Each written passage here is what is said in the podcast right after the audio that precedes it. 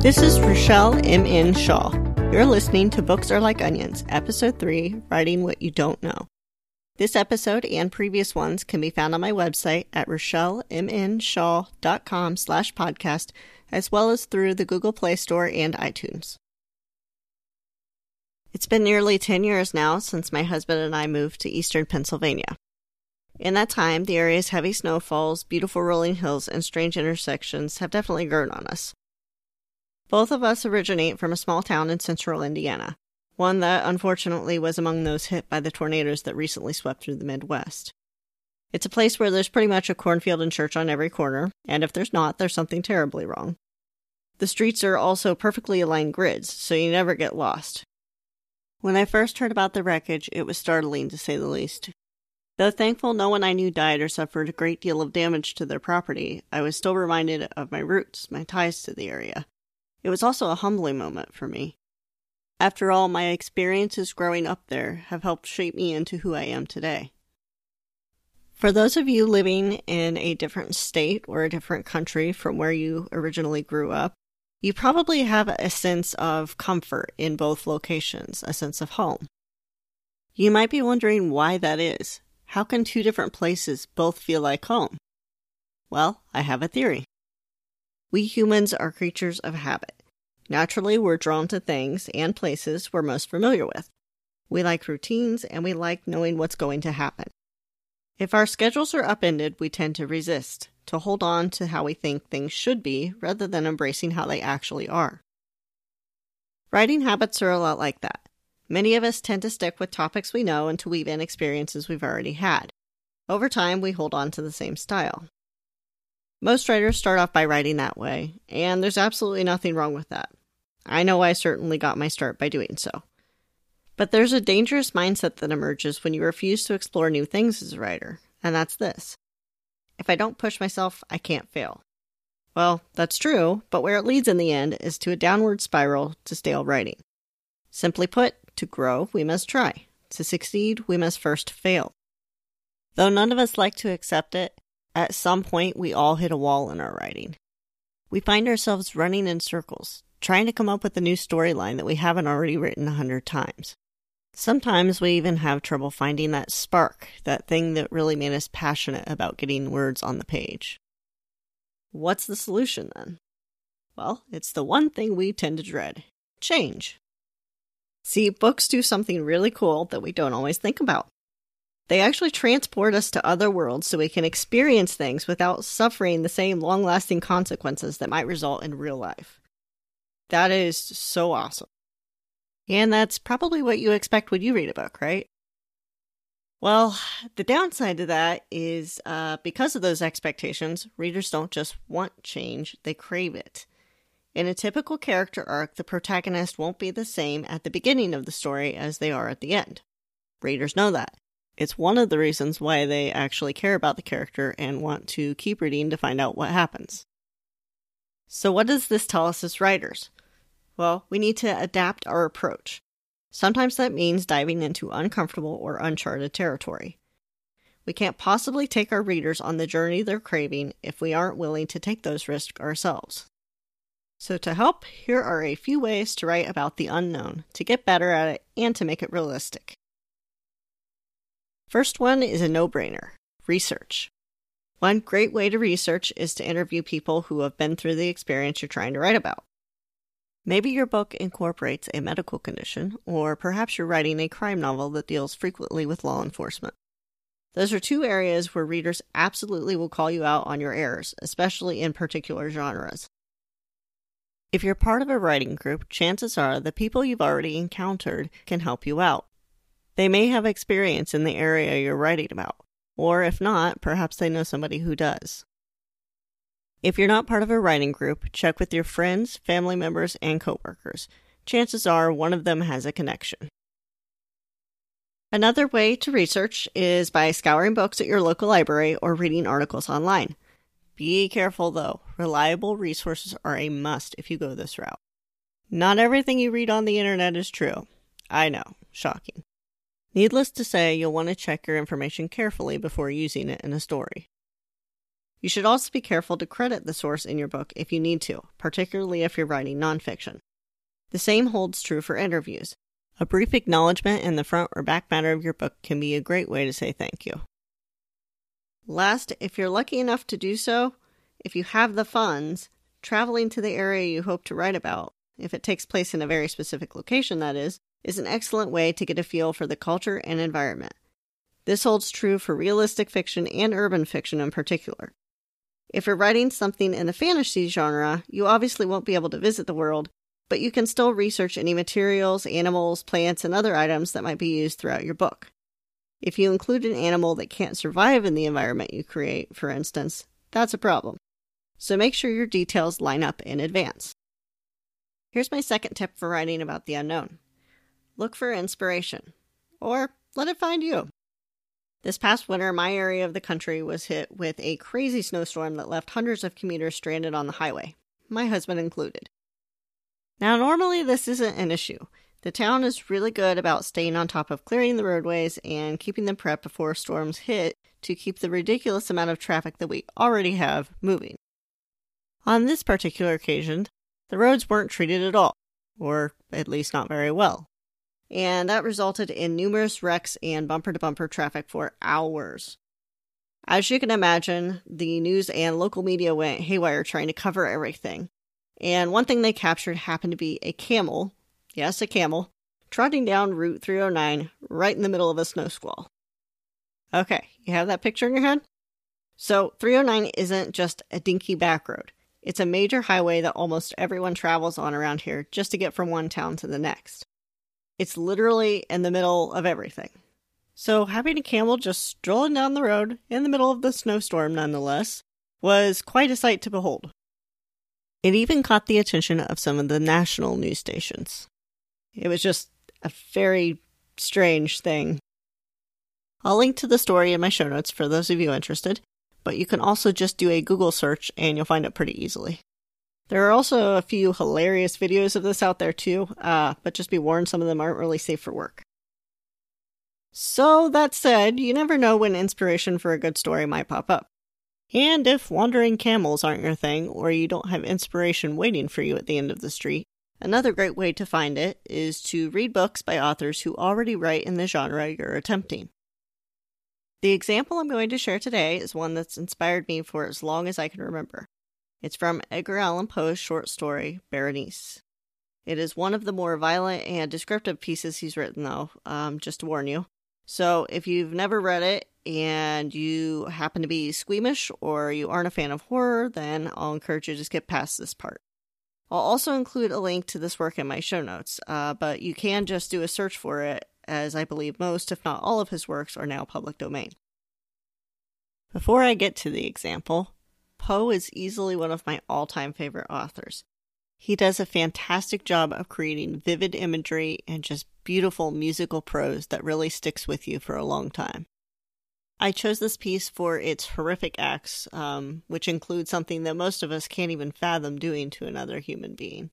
Nonetheless, it's a great example of how capable we are to write things that are so impactful, even if we've never experienced those things ourselves.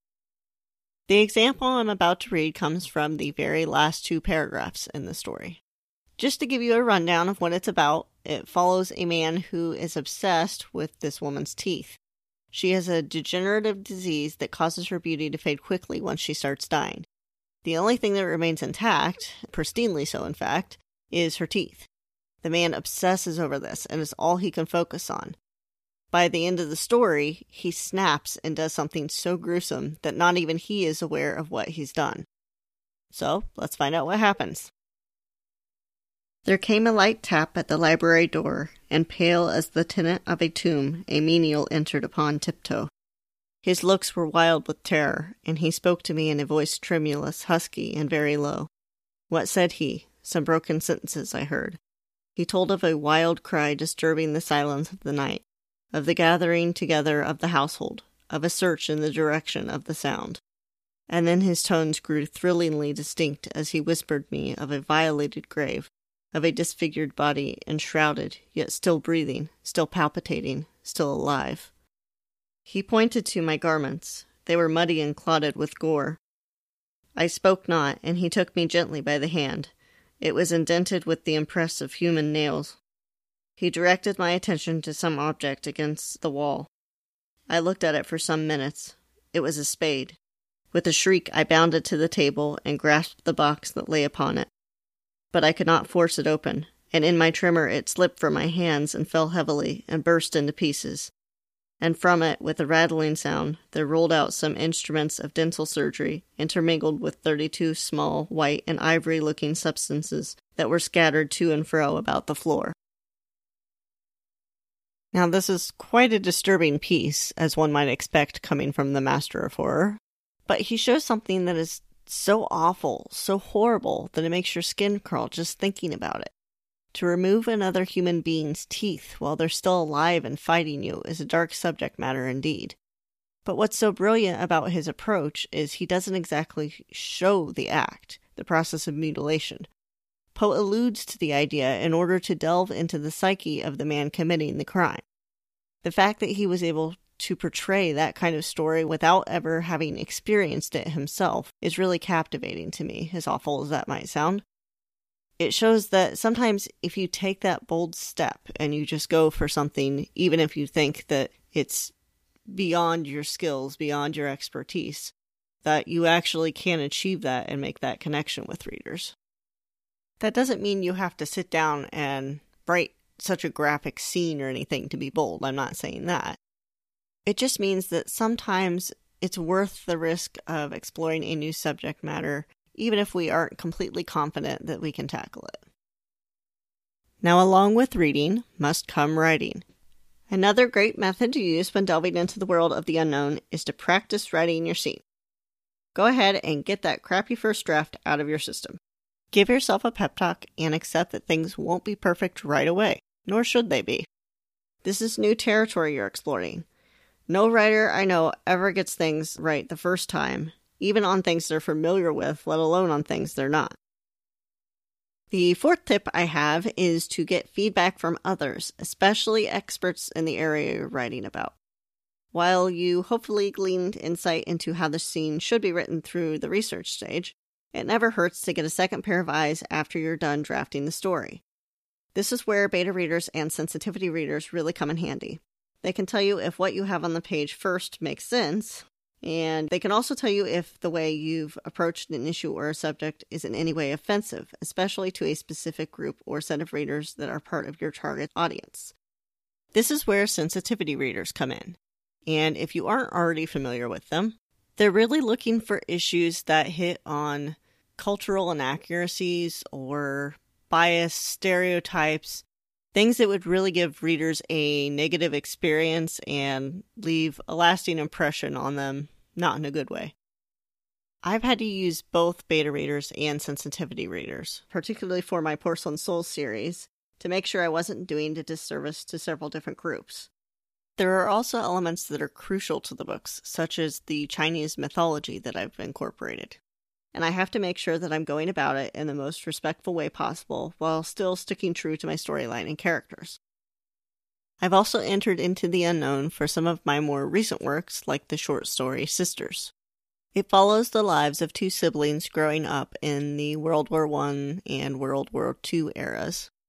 Over time, their bond is tested, and their relationship is really strained with the hardships that they've suffered in their families.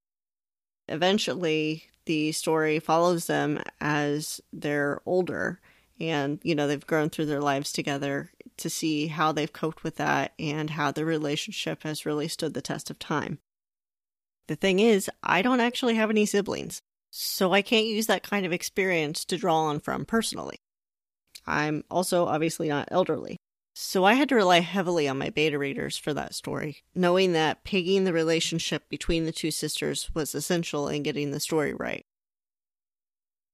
Another women's fiction piece of mine that will be released sometime in the coming months is Michael's Cry. It's about a young woman who is a new mother and she's really having a hard time bonding with her son. She's going through postpartum depression and she is struggling just to do the daily tasks and you know kind of function and get on with her life after having a baby When I first drafted the story, I was in college. I wasn't married, I didn't have kids, I had zero experience with a situation like that.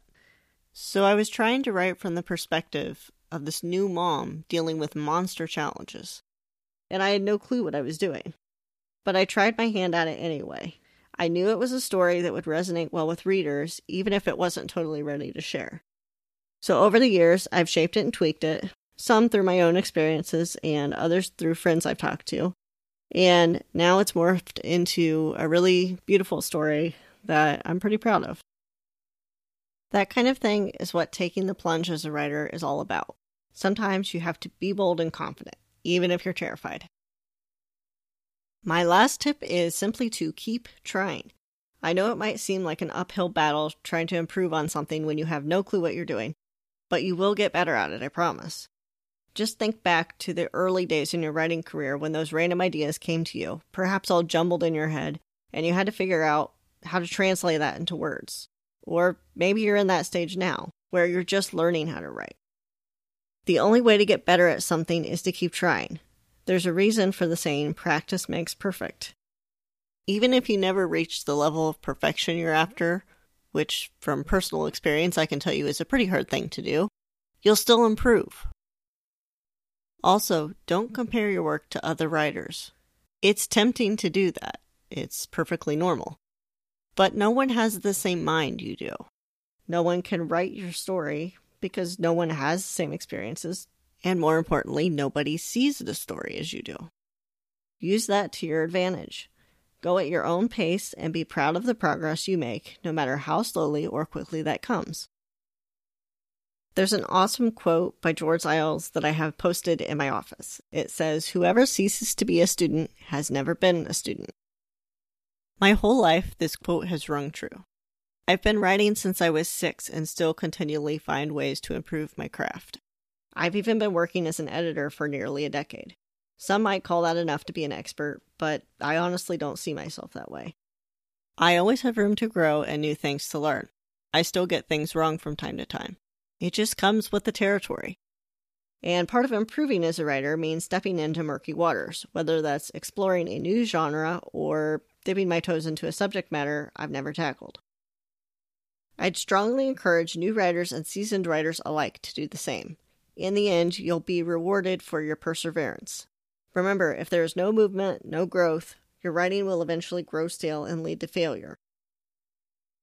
Think of it as a self fulfilling prophecy of sorts. They can work in a positive or a negative way. It's good to have a solid foundation in writing by starting with what you know, what you're most familiar with. But sometimes being bold and taking chances can lead to endless new possibilities, maybe even ones that will land you that perfect manuscript that wins you an award. You just have to be willing to take risks and go about it in the smartest way possible. You can find show notes for this episode and others on my website at rochellemnshaw.com slash podcast. As always, I'd love to hear your feedback and any tips you may have for improvement. You can reach me on my website or by emailing me at rmns at rochellemnshaw.com. You can also find me on your favorite social media site. Join me next time for episode 4 Beating Writer's Block. Until then, happy writing and thank you for listening to the podcast Books Are Like Onions.